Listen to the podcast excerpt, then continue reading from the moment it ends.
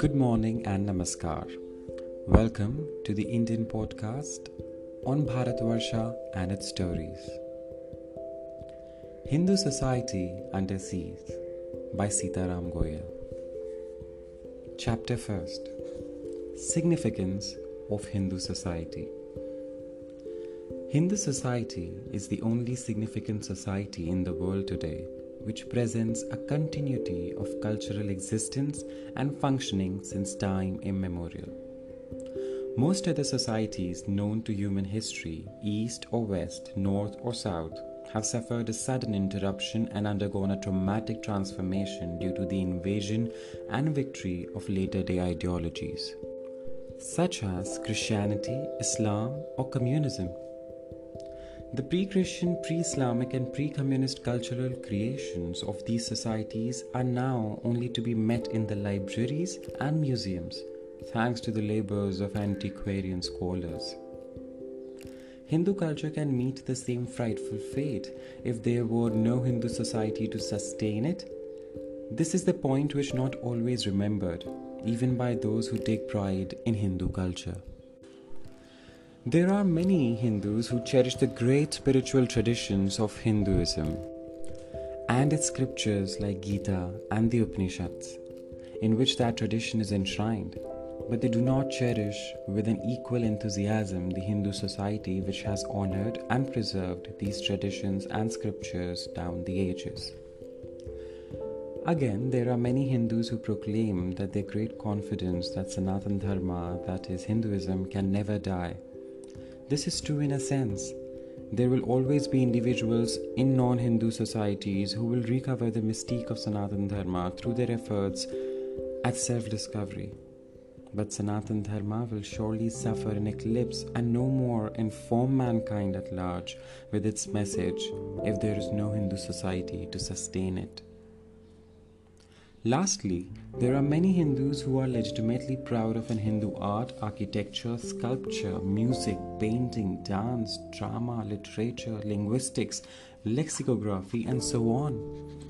But they seldom take into account the fact that they that this great wealth of artistic, literary, and scientific heritage will die if Hindu society which created it is no more than to preserve it, protect it, and perpetuate it. But the death of the Hindu society is no longer an eventuality which does not or cannot be envisaged. This great society is now besieged by some dark and deadly forces which have overwhelmed and obliterated many ancient societies, suffering from a loss in its elan. It has become a house of divided within itself, and its beneficiaries no more seem to be interested in its survival because they have fallen victims to hostile propaganda. They have never developed towards it an attitude of utter indifference, if not downright contempt. Let no Hindu worth his salt remain complacent. Hindu society is in mortal danger as never before. It would be relevant to recall the history of Hindu society in order to put the record straight for there is very little in that record which invites indifference or contempt, and a good deal which deserves honor and homage. A word about misunderstanding first. At one time, the dominant school of Western historians and their Indian disciples, from whom Hindu society commenced with Alexander's invasion, presented this history as a series of successful foreign invasions to which Hindu India invariably succumbed. They even invented an Aryan invasion of India in the second millennia BC to round up their cherished image of this country as some sort of a free for all which any adventurer could descend and dwell at will.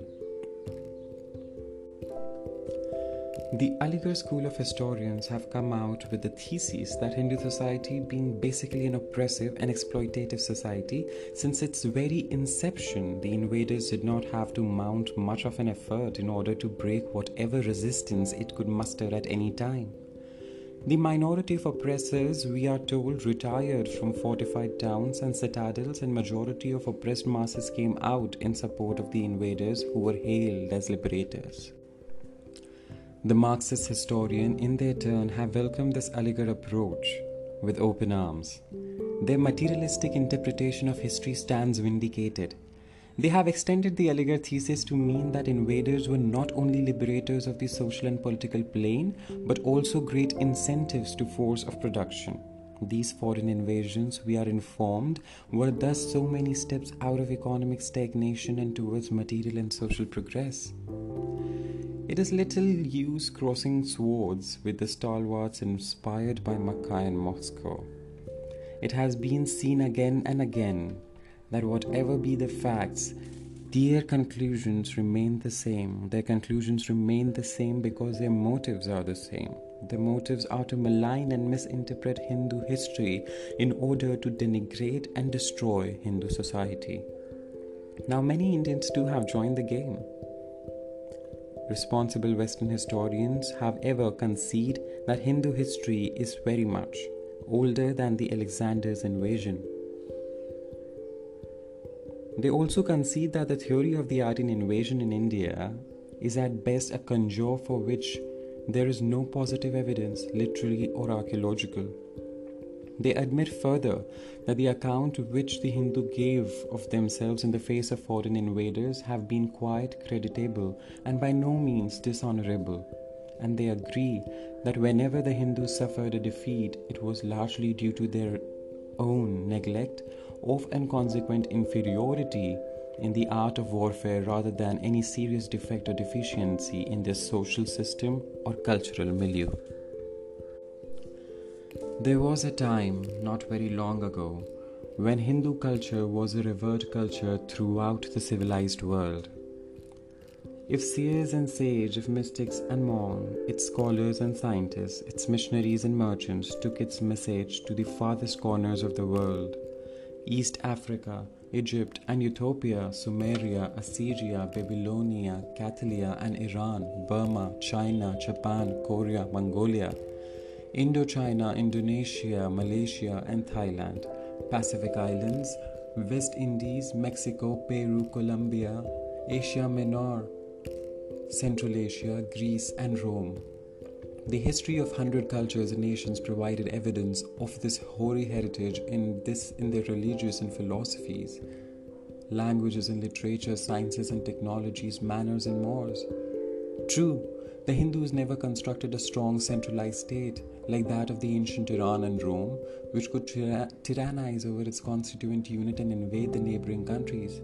Yet their society was a strong, steadfast, and stupendous creation based on the highly decentralized yet a cohesive social fabric made of organic two units, such as the clan, kula, caste, jati, village, grama, town, nigam, metropolis, nagar, country, janapada, and empire, samrajya.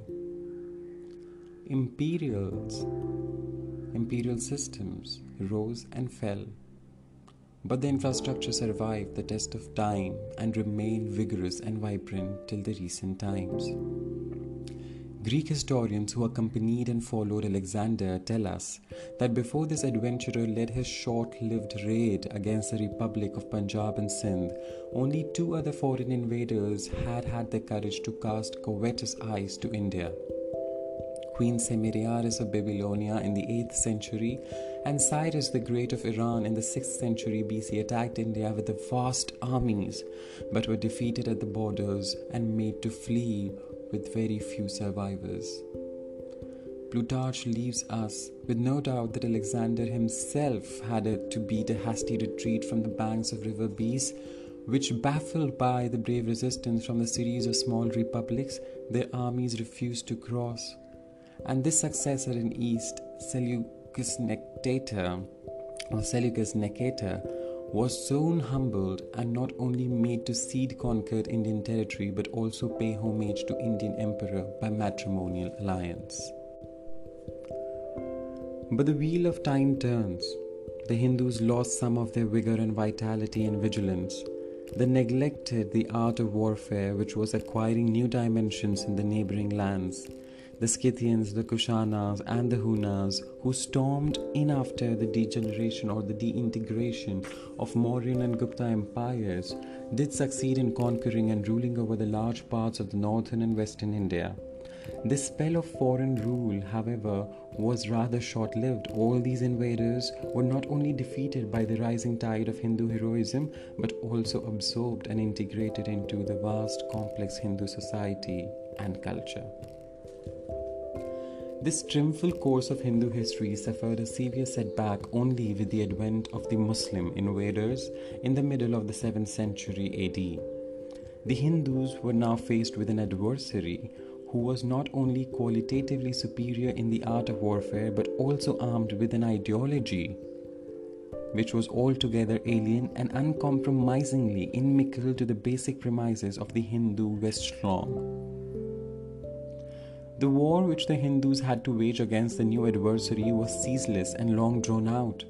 The armies of the Arab Caliphate, which had humbled the Persian and the Byzantine empires, which had conquered the vast territory stretching from the Hindu Kush to the Atlantic Ocean, and which had converted to Islam vast population en masse, could not only advance beyond Sindh in spite of repeated invasions.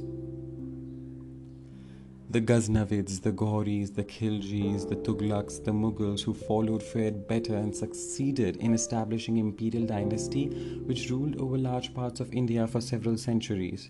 But Hindu resistance did not cease for a day. The Rajputs, the Vijayanagar Empire, the Marathas, the Bundelas, the Jats, the Sikhs rose to the fierce revolt one after another till the fabric of Muslim rule was destroyed and dispersed by the middle of 18th century, and number of cowards which Islam considered its political power and intentions could win during its long spell of seven centuries was rather small. This victory of Hindus over the Islamic hordes could not only be consolidated due to intervention of British invader who wielded not only an unprecedented superiority in the art of warfare, but also a much subtler weapon of diplomacy. The Hindus were enslaved once again. The British also brought with them the form of Christianity and ideology, which too was altogether alien and intrinsically inimical to the trends or the basic tenets of Hindu way of life. Fortunately for Hindus, Christianity in the West, including Britain, was soon overwhelmed by the rising tide of humanism, rationalism, and universalism inspired by the revival of Greek heritage. Christianity, therefore, could not obtain an unbridled sway in the councils of the British rulers as Islam was able to do in the courts of the Muslim kings. It was only under an earlier invader from the west, the Portuguese, that Christianity was able to harass Hindus for some time and in some areas. The struggle against the British invaders was also not a long drawn out as against the Muslim marauders. The rise of liberal democracy in Britain was a great help to the Hindu freedom fighters. Nonetheless, the battle had to be fought on many fronts revolutionary and constitutional, violent and non violent. It is a point of some pride for Hindus that their struggle for freedom inspired similar struggles in many other countries of Asia and Africa, and that the dawn of Indian independence in 1947 heralded an era of independence for many of an enslaved nations. A society which has survived invaders who devastated and ultimately destroyed so many ancient societies should now be rightly regarded as the wonder of the world's history the foreign invasion of India have been brought into bolder relief by the very fact that Hindu society defeated and dispersed all of them in the final round.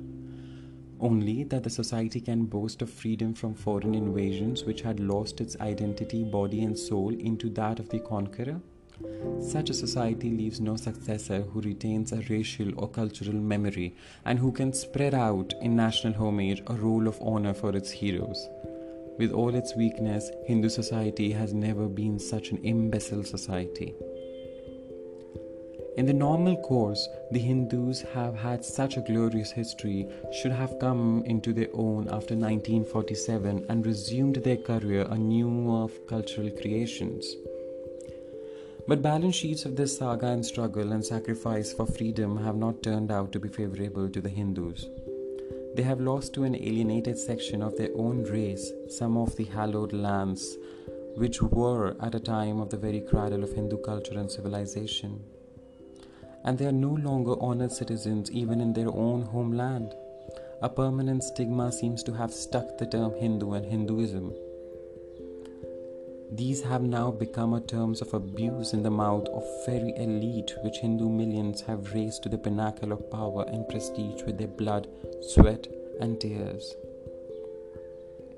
How did this happen? I have come to the conclusion that the Muslims and the British invasions of India, though defeated and dispersed, yet managed to crystallize certain residues, psychological and intellectual, which a battered Hindu society is finding it difficult to digest. I emphasize and repeat. I have come to the conclusion that the Muslim and British invasions of India, though defeated and dispersed, have yet managed to crystallize certain residues, psychological and intellectual, which a battered Hindu society is finding it difficult to digest. These residues are now in active alliance with powerful international forces and are being aided and abetted on a scale which an impoverished Hindu society cannot match. And lastly, although loggerheads amongst themselves, these residues have forged a united front which is holding Hindu society under siege. The danger is as much from within as from without. What are these residues of foreign invasions which are holding Hindu society under siege? The Muslim invasion of India crystallized one residue which we shall all name as Islamism. The British invasion, on the other hand, gave us two residues which we have named Christianism and Macaulayism. We shall analyze their roles in India and their alliances with international forces one by one before we present a picture of the united front which we have forged to fight the Hindus, which they have forged to fight the Hindus all long along. This was the end of the first chapter. Please stay tuned.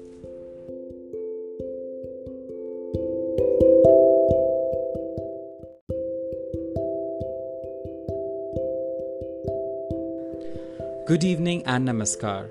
Welcome to the India podcast on Bharatvarsha and its stories. Chapter 2 The Residue of Islamism. The most malevolent of these residues is Islamism. The residue of Muslim invasion of India spreads over several centuries. Its basic tenets are ultimately derived from the teachings of Islam, which has so far succeeded in sealing itself from every shade of empiricism. Rationalism, universalism, humanism, and liberalism, the hallmarks of Hindu as well as modern Western culture. But in the context of India, where Islam failed in its mission of lasting conquest and total conversion, these tenets have acquired a singularly sinister and subversive character. Let it be clear that the reference here is not at all to our Muslim brethren who are our own flesh and blood, except for the microscopic minority that takes pride in the purity of its Arab, Persian, and Turkish descent. Instead of being proponents of Islamism, the Muslims of India are its victim whom it is trying to use as a vehicle of poisonous virulence. The vast majority of Indian Muslims were converted to Islam by force or allurement, but the conversion did not help them socially or culturally, as their status today in India's Muslim society would amply prove. The Muslims of India, therefore, have to be freed from rather than accused of Islamicism. What we mean by Islamicism is a self righteous psychology and a close cultural attitude which makes it impossible for its converts to coexist peacefully and in dignity with other people. There are many Hindus who share several tenets of Islamicism, on the other hand, there are many Muslims who are frightened by Islamicism and would love to join the mainstream Indian nationalism if they are freed from the whip hand which a minority of theologians, politicians, and hooligans had come to wield in their community. Those who want to know Islamicism firsthand and in full measure are referred to Sheikh Sir Muhammad Iqbal's two long poems which he wrote quite early in his career and which earned for him the title of Allama among the adherents of his cult. These are the Shikwa and Jawab Shikwa which Mr. Khushwant Singh has recently published in an English translation. The Shikwa ends by summing up that Nagma Hind hai to kya, le to hizari hui meri. That is, no matter if my idiom is Indian, my spirit is that of Hijaz. Hijaz is that part of Arabia in which Mecca and Medina are situated. The Jawab-e Shikwa ends on a still more stringent note. Allah announces to Allama his supreme message for mankind in the following words. Ki wafa tune Muhammad se to hum tere hain. That is, if you are faithful to Muhammad, I shall be faithful to you. Now, there are many Muslims in India who have never heard of the name of Iqbal or listened to his muse. And there are many Hindus who have great admiration for the muse of Iqbal, and it lies immeasurable.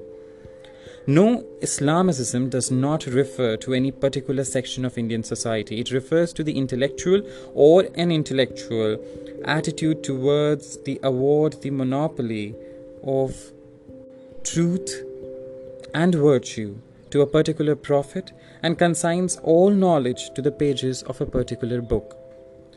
Taking our cue from Allama Iqbal and his lesser cohorts like Altaf Hussain Hali, we can safely summarize the credo of Islamicism in the following five fundamentals. First point that Indian society before the advent of Islam was living in utter spiritual, moral, and cultural darkness, Jahiliya, as they say, like pre Islamic Arabia. Second, that Islam brought to India the only true religion, the only authentic moral values, and the only humane culture and the only progressive social order.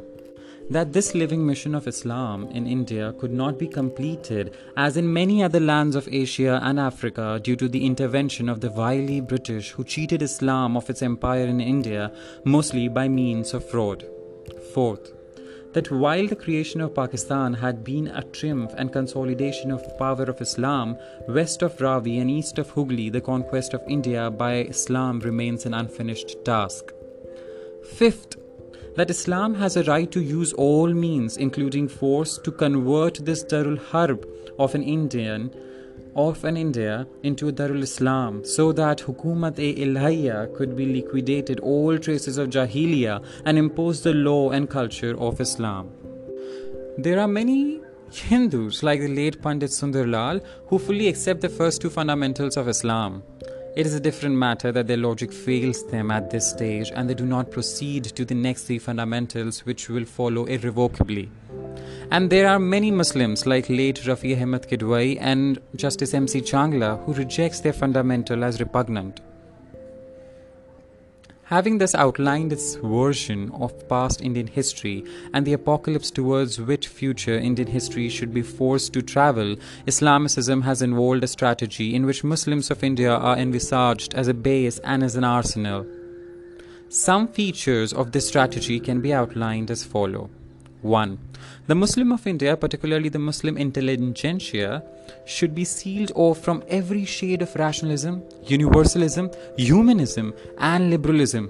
And an army of mullah and maulvis trained in these tenets of Islam should be let loose to brainwash and keep them along the right track. 2. Every Muslim who does not accept Islamicism or dares criticize it or stands for the mainstream of Indian nationalism away from other above religious differences should be denounced as a renegade and a legitimate victim of murderous Muslim mobs. Third, the Muslim should be encouraged to air as many grievances as can be invented and try to pass off as many downtrodden minority, oppressed, exploited, and treated as second class citizens by the brute Hindu majority. Fourth, these contrived grievances of Muslims should be used to convert the Muslim community into a compact vote bank which can be function as a balancing factor in many electoral constituencies as possible and which can blackmail all non-Islamist Muslim parties or political parties to accommodate Muslim candidates or include the maximum measure of concession to Muslim community in their election manifestos. Fifth, the Muslims should be made to agitate for India's support to all international Islamic causes, right or wrong, legitimate or illegitimate, so that their attention is kept constantly diverted from demands of their own economic, social, and cultural conditions. The Muslims should progressively persuaded and prepared to stage street riots on the slightest pretext to be be it a stray pig or a music or a, before a mosque or Urdu or minority character of Aligarh Muslim University or a purely personal fracas between Taufs belonging to two communities or a bombing of Al Aqsa Mosque in Jerusalem by an Australian adventurer or the hanging of Zulfikar Ali Bhutto by President Zia of Pakistan or the capture of Kaaba by some disgruntled faction of Saudi Arabian politics or some other similar events in the Islamic world at large. 7. The frequent riots should be used to frighten the Muslim, who should then be coaxed to create, consolidate, and extend exclusive Muslim enclaves which can be stocked with arms and ammunitions, imported or otherwise. The sevenfold strategy is aimed at the Muslims in India who are to be brainwashed, blackmailed, frightened, and forced into the fold of Islamicism.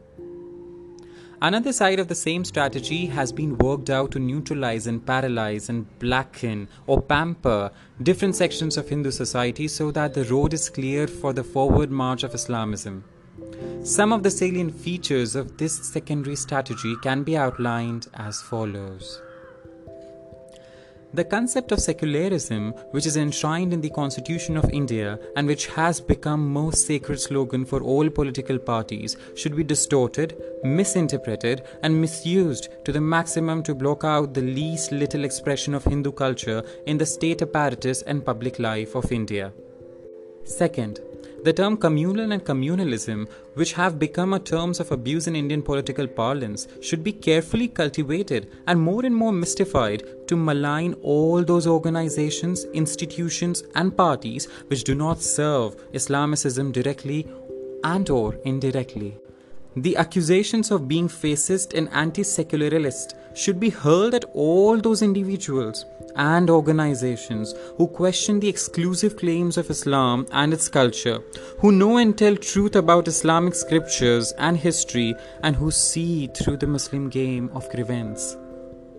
Fourth, all praise and support should be extended to those Hindus who go out of their way to champion Islamic causes, national and international, and who see in Islam and its culture those higher values which Islam claims for them. Fifth, all available platforms should be used to defeat and frustrate the emergence of a genuine and positive Indian nationalism by always harping and India's multiracial, multi-religious, multi-language, multi-national and multicultural character. Islamicism did make some headway amongst the Muslim in independent India mostly because of the dominant section of Hindu intelligentsia that patronized it for various reasons. The Congress politicians patronized it because they found out very soon that they were in a minority amongst Hindus and they could survive in power only by combining a solid Muslim vote with whatever Hindu vote they could get. The socialists went out of their way to patronize it partly because they harbor an anti Hindu animus and partly in a hope of securing Muslim vote, a hope which has not yet come anywhere near fulfillment. The Gandhian patronized it because they no more remembered that the great master Mahatma Gandhi was a Hindu with a profound faith in Sanatan Dharma and because they misunderstood his doctrine of non violence towards all people, including the Muslims of India, as an endorsement of Islam. The communists patronized it because they saw it as a powerful ally in their campaign against Hindu society and they viewed as many as their main enemy. The self alienated Hindu intellectual patronized it out of sheer animus towards Hindu society and culture, which they were out of damn on any pretext. Extending patronage to Islam thus became a pastime for those who wanted to pass off as large hearted liberals and progressives and secularists. But in the absence of the local resources and international patronage, the progress of Islam in India was rather slow. Pakistan, which was in its only patron abroad could not provide much help beyond some hysteria in the mass media and propaganda in international political forum. The several wars which india was forced to fight with pakistan to disadvantage of the latter also inhibited islam in india from acquiring the requisite degree of self-confidence The use of oil as a political weapon by Islamic countries and the influx of petrodollars is plenty from several Arab, countries, particularly Libya and Saudi Arabia, since the early 70s have given Islamicism in India a new blow of self confidence in some sudden sweep. This influx of Arab money is a natural and inevitable phenomena because in the last analysis islamism is only another name of arab imperialism which had at one stage of its history pillaged and populated with its own progeny many foreign lands and which even today keeps many non-arab nations spiritually enslaved. Islamicism in india is now busy employing to the maximum advantage of arab money and which is pouring in through many channels and is increasing quantities, some of these uses are very obvious to the eye. The few salient features of the new scenario can be listed as follows. The rapid rise of power press, mostly in Indian languages, and many publishing houses to propagate Islamism, the generous funding of old and founding many new maktabs, madrasas, and institutes for teaching Islam and training missionaries who are then employed at high salaries for purifying the faith of Muslim flock and seeking new pastures to convert to Islam. Buying of land and real estate all around the urban and rural areas of individual Muslim and Islamic institutions and organizations at whatever price is available. Manufacturing and storing of arms in mosques, Muslim homes and localities, and training of Muslim staff. Holding of frequent conferences, national and international, and taking out demonstrations in support of every Islamic cause. Financing Muslim politics and inducing Muslim politicians to infiltrate and ingratiate themselves in every political party and functions from every public platform bribing secularist Hindu intellectuals, scribes, public workers, and politicians, and buying them up for supporting Islamism, denigrating Hindu culture, and character assassinating those who oppose Islam. Using to the lure or using the lure of money for winning converts to Islam from the weaker sections of Hindu society, particularly Harijans. The strategy is nothing new. The self same strategy had been used by Muslim League for carving out Pakistan.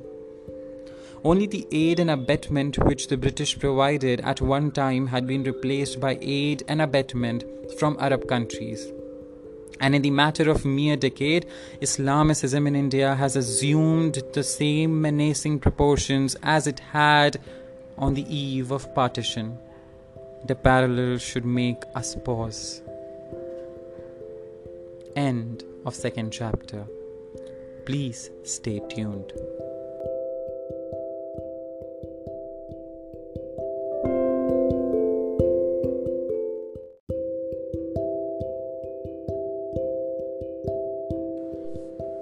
Good evening and namaskar. Welcome to the India podcast on Bharatvarsha and its stories. Chapter 3 The Residue of Christianism. The British rule in India crystallized two residues Christianism and Macaulayism. Certain strains of Macaulayism developed what is euphemistically described as a revolutionary temper in the later stages of the British rule and joined hands with the communism after the Bolshevik victory in Russia.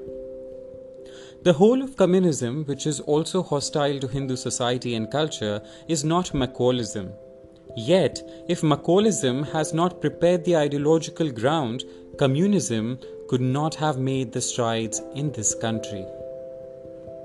We shall analyze Christianism first. It was the first to make itself felt forcefully at the outset or on the onset of the British rule in India. We, however, wish to make it clear at the very onset that Christianism in India does not refer to the Christians in this country. They are our own people who, at a certain stage of our history, went over to a foreign faith in an atmosphere created and exploited by Christianism.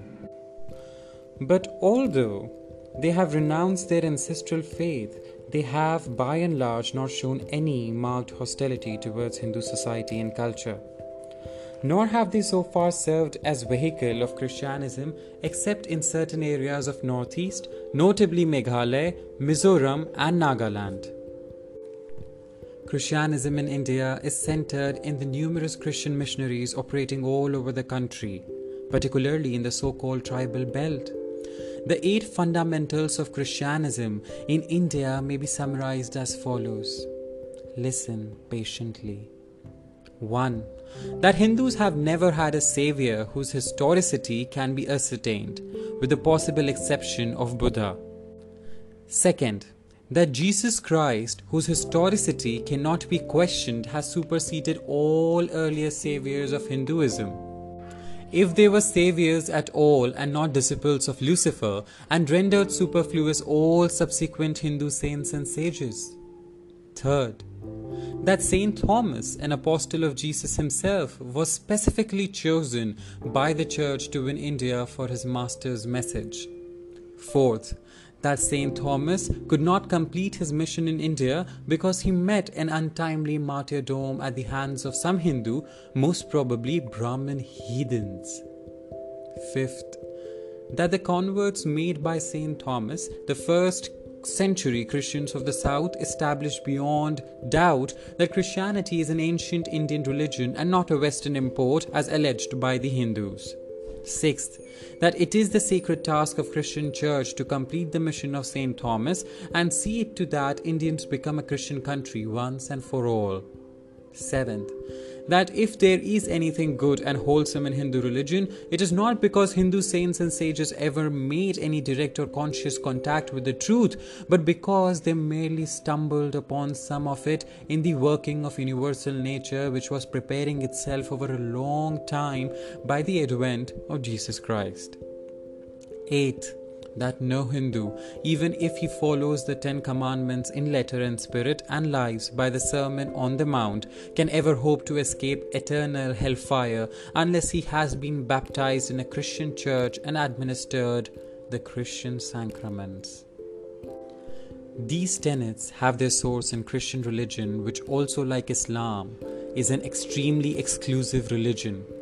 Christianity too claims for itself a monopoly of truth and virtue swears by only one true God, our only true Savior, or only Son of the only true God, the only true revelation, the only true way of worship, and so on. It has to, to its credit, a long and unrivaled record of wanton destruction of ancient religions and culture and a large scale killing of heathens. The annals of Europe, Asia Minor, North Africa, and America, particularly Central and South America, provided harrowing details of the destruction and bloodshed. We in this country do not associate Christianity with misdeeds similar to those of Islam because British invaders who finally succeeded in capturing power in India did not allow the Christian crusaders to use state power directly or in an inhibited manner. They had perhaps become wiser by reading of Muslim history in India and did not allow their religion to interfere with the business of building a stable empire.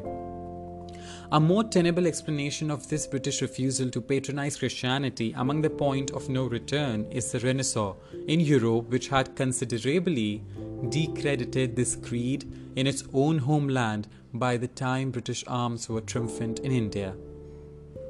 But we did have a taste of the intrinsic spirit of Christian aggression in our first encounter with the missionaries who swarmed towards our shores in the wake of Western victories from 16th century onwards. When the Portuguese seized Goa and adjoining territories, the Catholic Church lost no time in setting up an inquisition for the benefit of native Francis Xavier, whom the Catholic Church hails as the patron saint of the East, expressed a deep satisfaction at the sight of 6,000 dead Muslims whom the Portuguese have slaughtered. He made no forcible conversions, demolished Hindu temples, smashed Hindu idols, and inaugurated that anti-Brahmanism which has by now become the sine qua non of all progressive thought and politics in India. The triumphal march of British arms in India in the second half of the 18th century convinced the Christian missionaries that British victories were not due or due not to superiority in the art of warfare, but to the superiority of the Christian creed by which British generals and soldiers swore. They immediately started pouring venom on Hindu religion, culture, and society. No lie was vile enough for the service of Christian truth. No fraud was foul enough in the service of the Christian virtue. An example will serve to illustrate the spiteful spirit of the Christian missionaries at that time.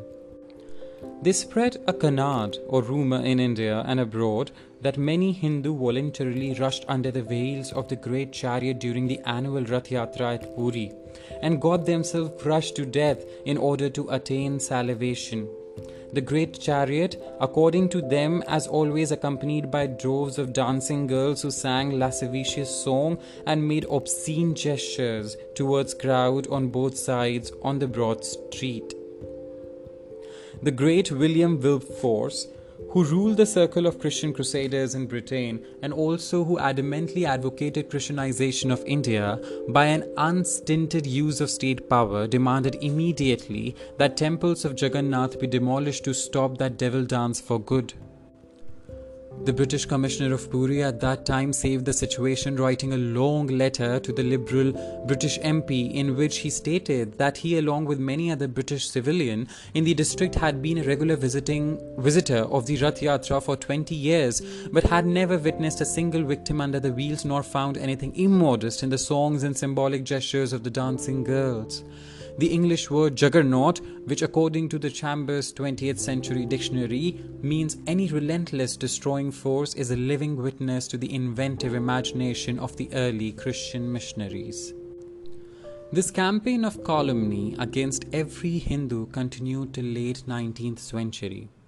Swami Vivekanand was referring to this crude campaign when he cried with anguish in the Parliament of Religions at Chicago that if we Hindus dig out all the dirt from the bottom of the Pacific Ocean and throw it in your faces, it will be but a speck compared to what your missionaries have done to the religion and culture.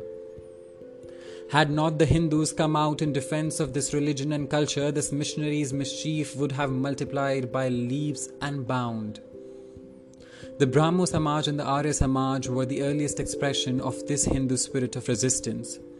A notable contribution was made by Theosophical Society, whose founder, Madame Blavatsky, exposed the spiritual and moral claims of Christianity, and whose chief apostle in India, Mrs. Annie Besant, inspired no small pride in the Hindu heritage. The Ramakrishna mission also came to the rescue at a later stage. Mahatma Gandhi gave no quarters to Christian theology or to Jesus Christ as the only Son of God and Savior of mankind. He had his own charming method of recommending sermons on the Mount while showing compassion for the victims of missionaries who he described as rice Christians.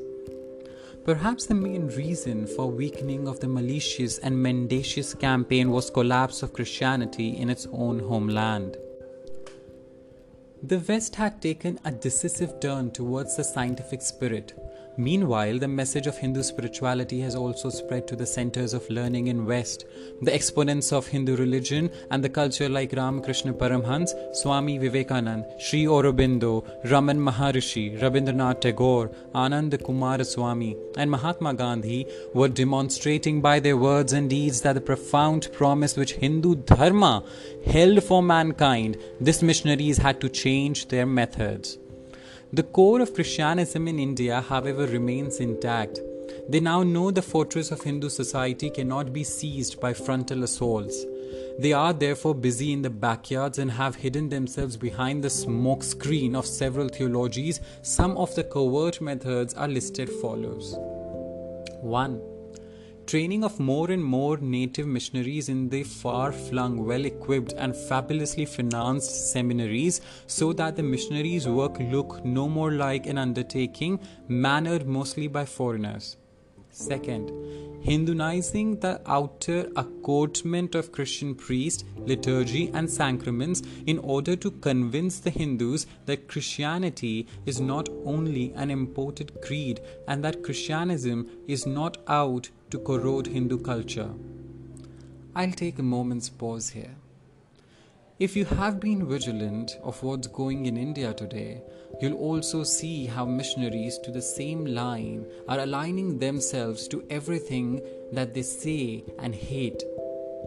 They dress like a Hindu saint, they talk like a Hindu saint, they practice magic which they were allergic to like a Hindu saint. Coming back to the book, point 3 directing their powerful press and publishing houses not to attack Hindu religions and culture openly, but to develop a scholarly and comparative critique of Hindu religion, culture, and society, always to eliminate disadvantage of the latter. To establish and extend educational institutions which can eliminate, immunize upper class Hindu children and youth against whatever Hindu ways still survive in their homes wherever they do not succeed in attracting them towards Christianity. Fifth, to build and expand hospitals and undertake other social works in order to attract all round respect for the Christian spirit of social service and neutralize as narrow bigotry any questioning of their missionary motives. Sixth, to open orphanages and homes for the handicapped where proselytization can proceed safely and unnoticed to concentrate on Hindu tribals who are removed from the main centers of Hindu population so that there is no untoward publicity. To take out promising candidates for conversion as prolonged tours to Western countries in order to impress upon them the wonders worked by the Christian culture and civilization. Ninth, to encourage well to do and willing Christians in the West to adopt boys and girls of poor Indian families, send them to missionaries in schools and colleges, and provide them with monetary assistance. They then get converted. Tenth, to finance and promote political campaign for separate states inside or outside the Union of India in those areas where Christian population has attained majority or in dominance. There are plenty of methods which the missionaries employ to harangue you and or hoodwink the unsuspecting Hindus. Some of these methods are petty crude, especially those employed by the American missionaries who aim to be loud and simplistically promise. You also can be saved, or sweet scolding. Don't you want to save yourself? Through big advertisements in daily newspapers, regular radio broadcasts, and door to door peddlers of salivation. The other methods are sophisticated and distinguished or disguised as Indian theology. But what looms large by the back of all these methods is the mammoth finance that flows in freely from the coffers of Christian churches and communities in Europe and America. An idea of the magnitude of this finance can be got from the recent incident, which was widely reported in the daily press. An imaginative and enterprising but poor South Indian palmed off a Christian missionary a lot of faked literary and archaeological evidence about the adventures of St. Thomas in South India against a cash payment of 15 lakh rupees, a paltry sum to the total budget of the mission concerned, and there are hundreds of such missions in India. A statesman dated 17th August 1981 has published interesting news items from Assassin in Germany. The Nobel Prize winner Mother Teresa had asked her supporters to suspend charity donations, reports UNIDPA. The German section of the International Association of Friends of Mother Teresa, which donated 6 million marks in 1980, is to be disbanded at the end of the year in response to the plea. Mother Teresa, who won the prize in 1979 after years of work aiding the poorest of the poor, called the temporary halt to the contributions until we have used up what we have. I will then ask you again, the founder of Missionaries of Charity said in a circular. Excessive support of a singular charity leading to needs of thousands of others being forgotten was probably behind the request. Emphasis added. 6 million West German marks amount to approximately 2.5 crores of rupees. The amount contributed at the section of International Association of Friends of Mother Teresa are most likely to total up many times this sum. Mother Teresa is not a position to use all the money that has already been given to her, so the torrent had been halted temporarily. It will start pouring again as soon as the signal is given and hers is only one of the thousands of other charities. one can well imagine the staggering finance at the disposal of Christianism in India. The free flow of Western wealth enables the missionaries to live in and have at their disposal palatial mansions in which their missions and seminaries are housed. Their vow of poverty never comes in the way of having modern sanitation facilities, kitchen, communication, and transport. They can travel only not only over the length and breadth of this country, but at the ends of the earth to attend conferences, congregations, seminars, and symposia. Have you ever thought where the money comes from? Every day they go, they can stay in similar sumptuous style. It is how human, or it is but human, if the superiority of their style is living gets confused with the superiority of the Christian creed. Recently, some missionaries, particularly in the Catholic missions, have started talking a new language the language of radicalism and revolution. It is not often, or it is not unoften, that this language comes most easily in those who do not have the share, who do not have to share the woes and wants of people with whom they commiserate. They make the best of both worlds. Our communist leaders are an excellent example of some synthetic radicalism. The West had lost its fascination for the faith. It is becoming increasingly difficult to find men and women in the West who would take their holy orders and become wedded to vow of chastity, poverty, and obedience. But the West does not mind parting their plenty of cash, which is pro- prosperity, can spare with ease. Christianity is therefore making a bold bid to establish a safer heaven in East while going is good. India provides a particular soft target. Christian missions are welcome to open their purse strings in the Islamic and communist countries of Asia. But the missions there are barred from winning new converts. Hindu India, drowned in poverty and suffering from the cultural self forgetfulness, is the only country in Asia which provides quid pro quo. We come to the end of chapter 3. Stay tuned.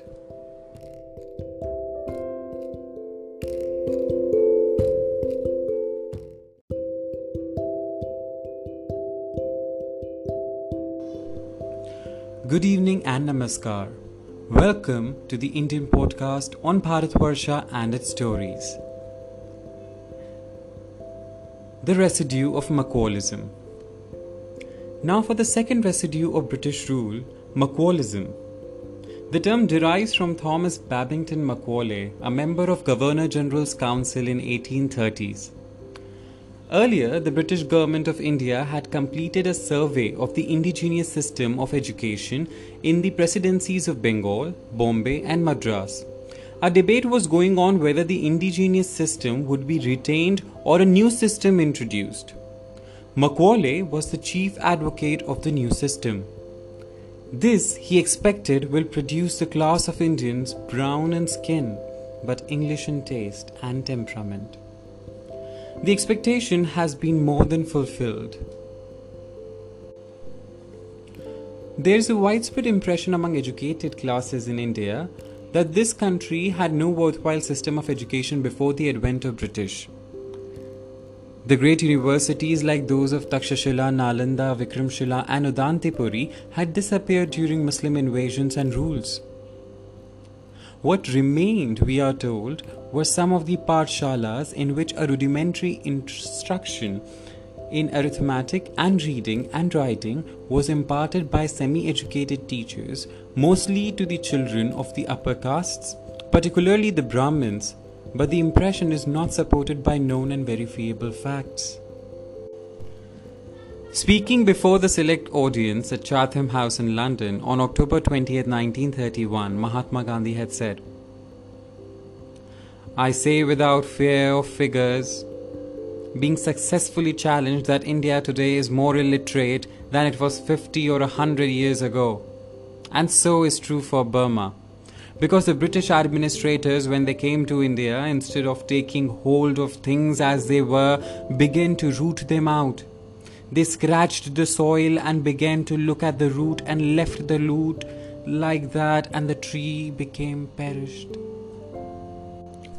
What Mahatma had stated negatively, that is, in terms of illiteracy, was documented positively, that is, in terms of literacy by a number of Indian scholars, notably Sri Daulat Ram, in the debate which followed the Mahatma statement with Sir Phillips Hartog, an eminent British educationist, on the other side.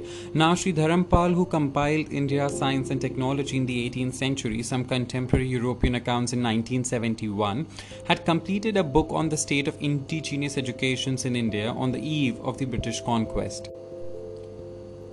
Sri Dharampal has documented from the British archives, particularly those in Madras, that the indigenous system of education compared more than favorably with system obtaining in England at about the same time.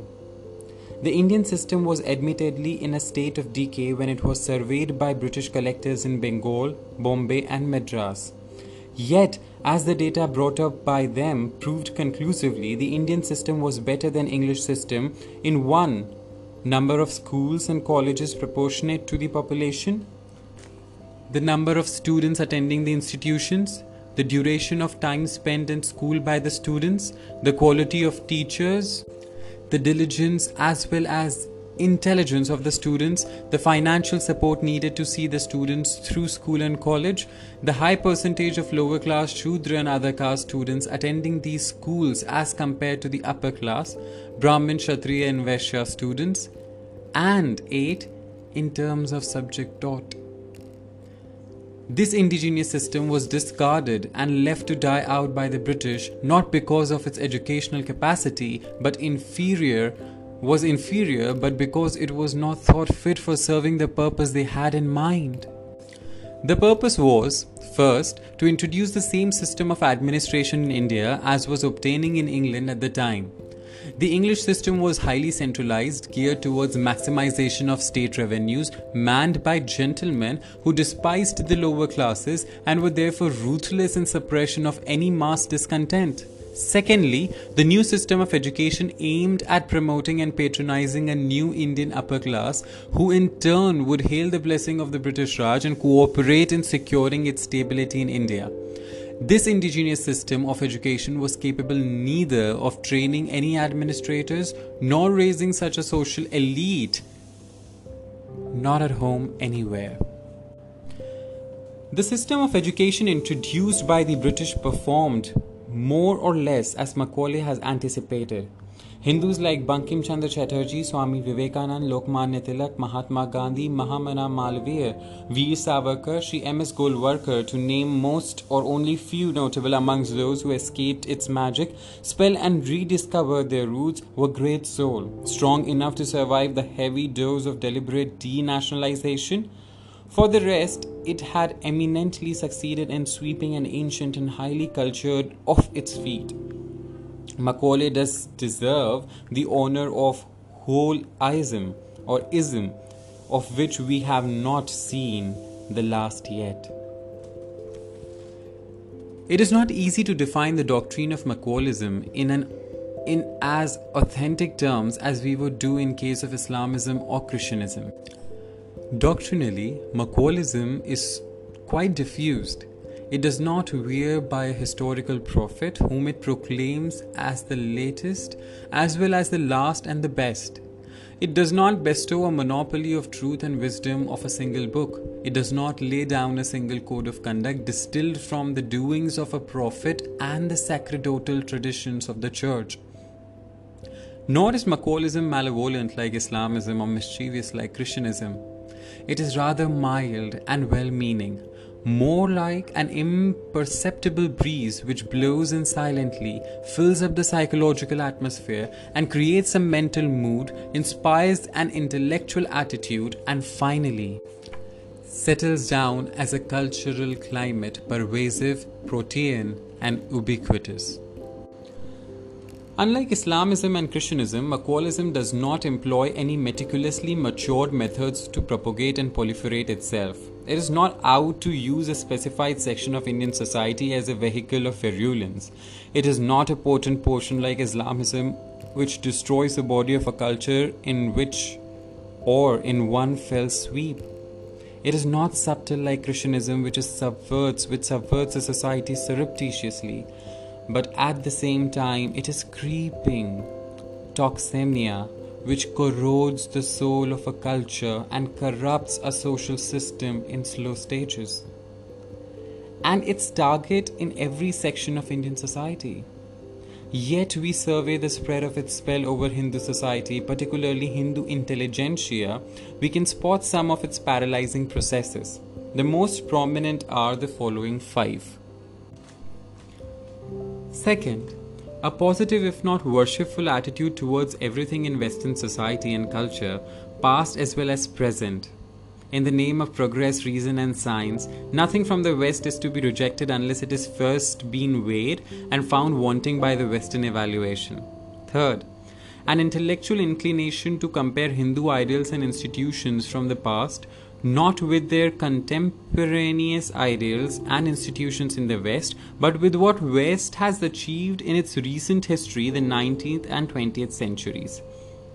Fourth, a mental mood to judge the West in terms of the ideals and utopias it proclaims from time to time, while judging the Hindus with an all too scrupulous reference to what prevails in Hindu society and culture at the present time when the Hindus have hardly emerged from the long period of struggle against the foreign invasions. Fifth, a psychological propensity to scrutinize, interpret, and evaluate Hindu culture, history, society, and spirituality with the help of the concept and tools of analysis evolved by the Western scholarship. It is never granted that the Hindus too have a well developed concepts and tools of analysis derived from their own philosophical foundations, that it would be more profitable to use these concepts and tools of analysis for a proper understanding of a Hindu heritage, and that it is less than fair to employ alien and incompatible methods of evaluation while judging this heritage. If the Hindus use their own concepts and tools of analysis to progress and weigh the Western heritages, our Macaulayists always throw up their hands and denounce the exercise as unscientific and irrelevant to the universe of discourse. The intellectual and cultural fashion and fads of our Macaulayists change as freely and frequently as intellectual and cultural climate in the West. Now it is the English utilitarianism, now the German idealism, now Russian nihilism, now French positivism and existentialism now, American consumerism, whatever be the dominant trend in the West, it immediately finds its flock among the educated Hindus. But one thing remains constant the platform must first be prepared in the West before it could and should find the audience in India. And this process of approving, rejecting, judging, and justifying, which Macaulayism promotes among its Hindu protagonists, does not remain a mere mental mood or an intellectual inclination or a psychological propensity, that is to say, a subjective stance on men and matter. It inevitably and very soon expresses itself as a whole lifestyle which goes on rejecting and replacing Hindu mores and manners indiscriminately in favor of those which the West recommends as the latest and the best the land which the new styles of life are imported may be England as up to the end of Second World War or the United States of America as ever since, but it must always be ensured that the land is located somewhere in the West Hemisphere. Foreign is always fine. The model which are thus imported from the West in ever increasing numbers need not have any relevance to concrete conditions obtaining in India, such as her geography, climate, economic resources, technology, talents, administrative ability, etc. It is imported model if the imported model fails to flourish on the Indian soil and in the India's ecosystem of cultural conditions these must be beaten and forced into as much of a receptive shape as possible, if need be by ruthless use of state power. But if the respectable remains imperfect even after all these efforts, let the finished product reflect the imperfections.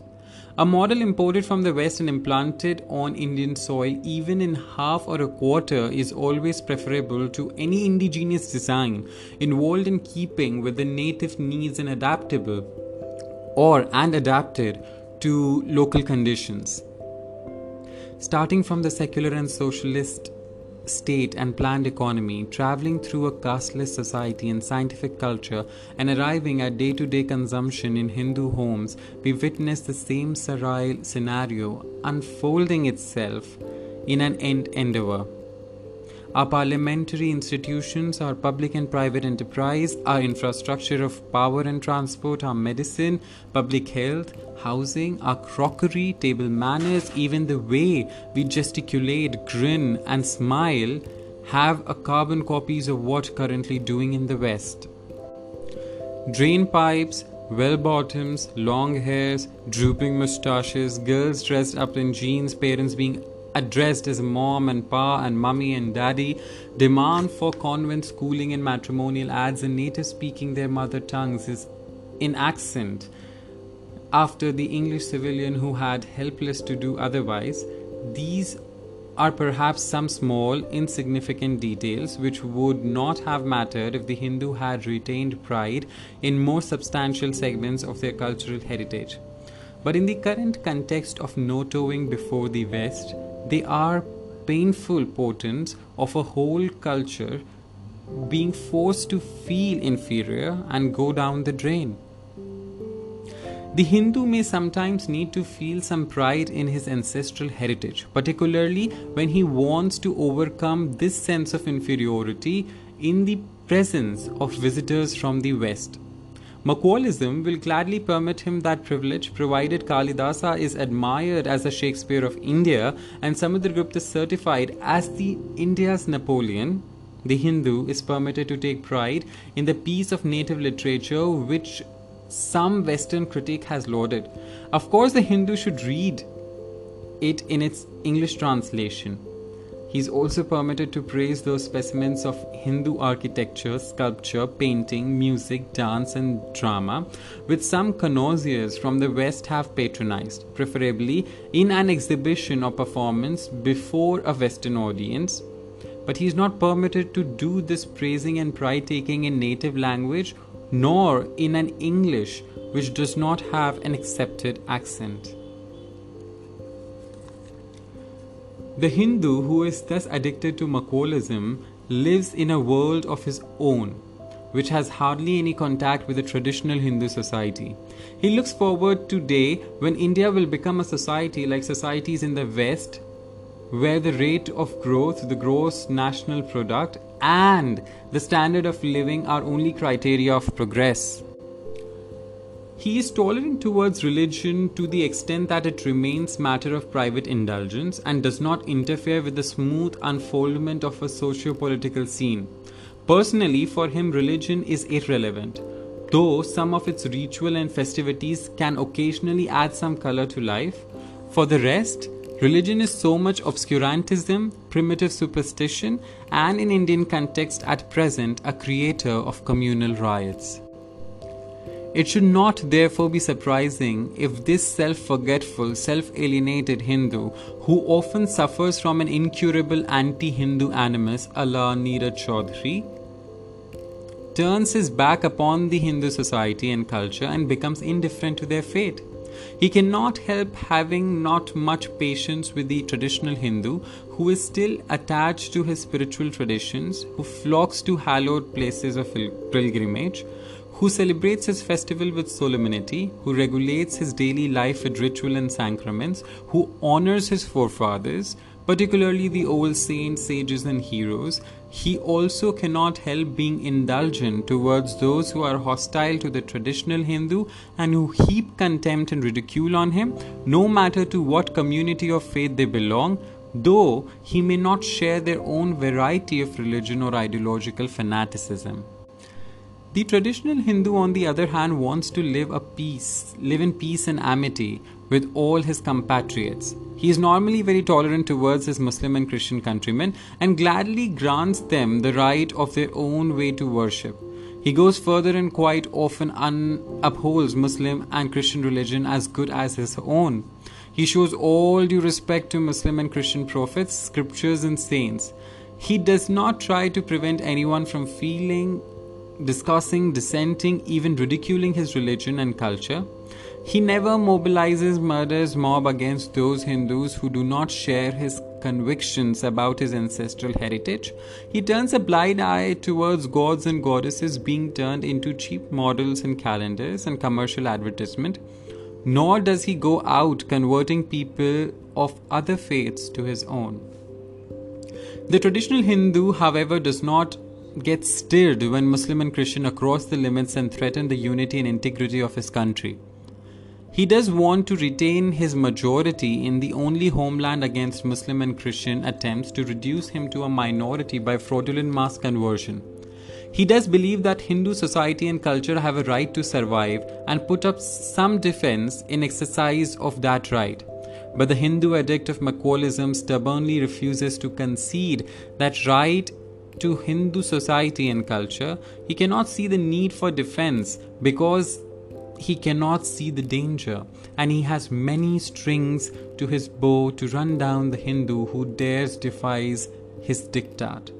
His attitude can be summarized as follows. To start with, he refuses to recognize any danger of Hindu society and culture, even when irrefutable facts are placed under his nose. He accuses and denounces as alarmist, communalist, chauvinist, and fascist all those who give a call for self defense to Hindus. Better, he explains away the aggression from the faith in terms of aggression which Hindu communalism has committed in the first instance. Next, he paints a pitiful picture of the aggressor as a poor, deprived, and downtrodden minority whom the Hindus refuse to recognize as equal citizens constitutionally entitled to just share in national cake. Third, at a later stage, he assumes sanctimonious airs and assigns to the Hindus an inescapable moral responsibility to rescue their less privileged brethren from the plight into which the Hindus have pressed them.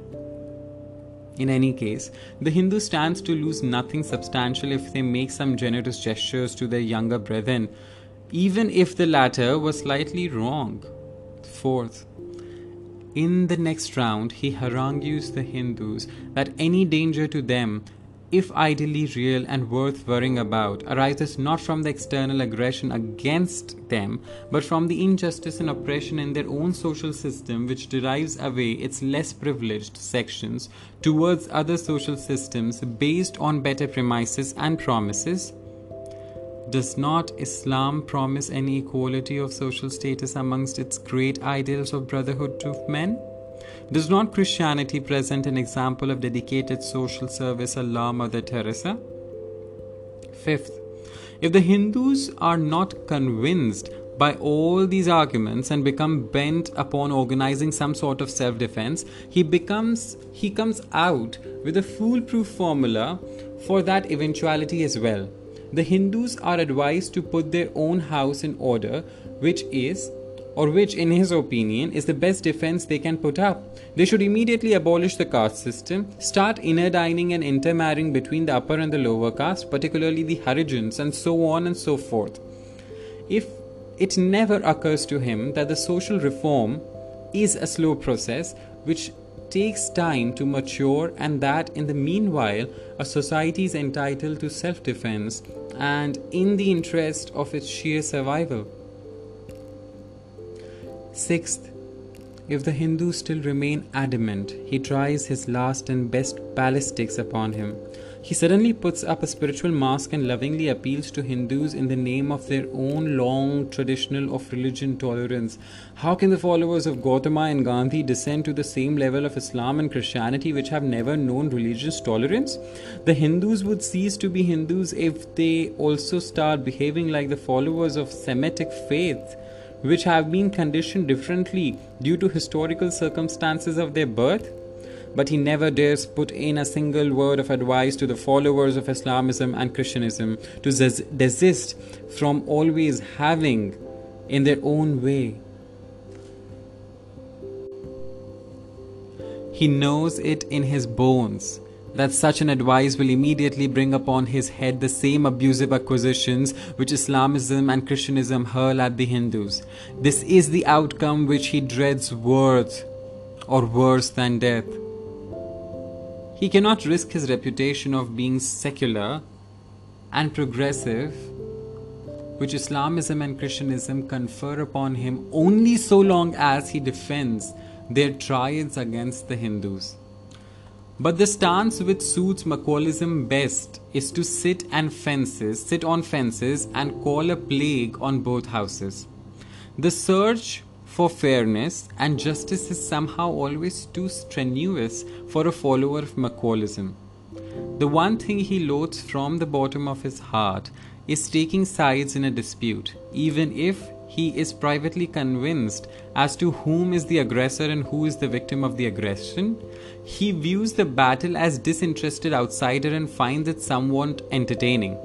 The reports and reviews which some of our eminent journalists have filed in the daily and the periodical press about happenings in the Minakshipuram and other places where Islamism is again on the prowl leaves an unmistakable impression that these gentlemen are not members of Hindu society but visitors from some outer space on a temporary sojourn to witness a breed of lesser beings fighting without Tweedledum and Tweedledee.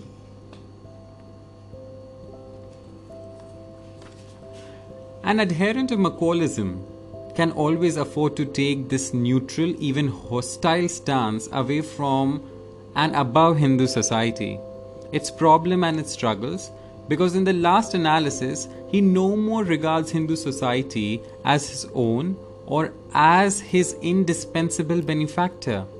He has already managed to monopolize most of the political and administrative power in his country and the best jobs in business and professions. He has secured strangleholds on the most prestigious publicity media, the political upstarts, and the neo rich look upon him as the paragon and try to mold their sons and daughters to his image. But what is uppermost in his mind is not his conscious calculation, is the plenty of patrons, protectors, and paymasters he has in the West, particularly in the United States of America. The scholars and social scientists over there in the progressive West approve and applaud whenever he pontificates about India's socio economic cultural malaise and prescribes the proper Occidental cures.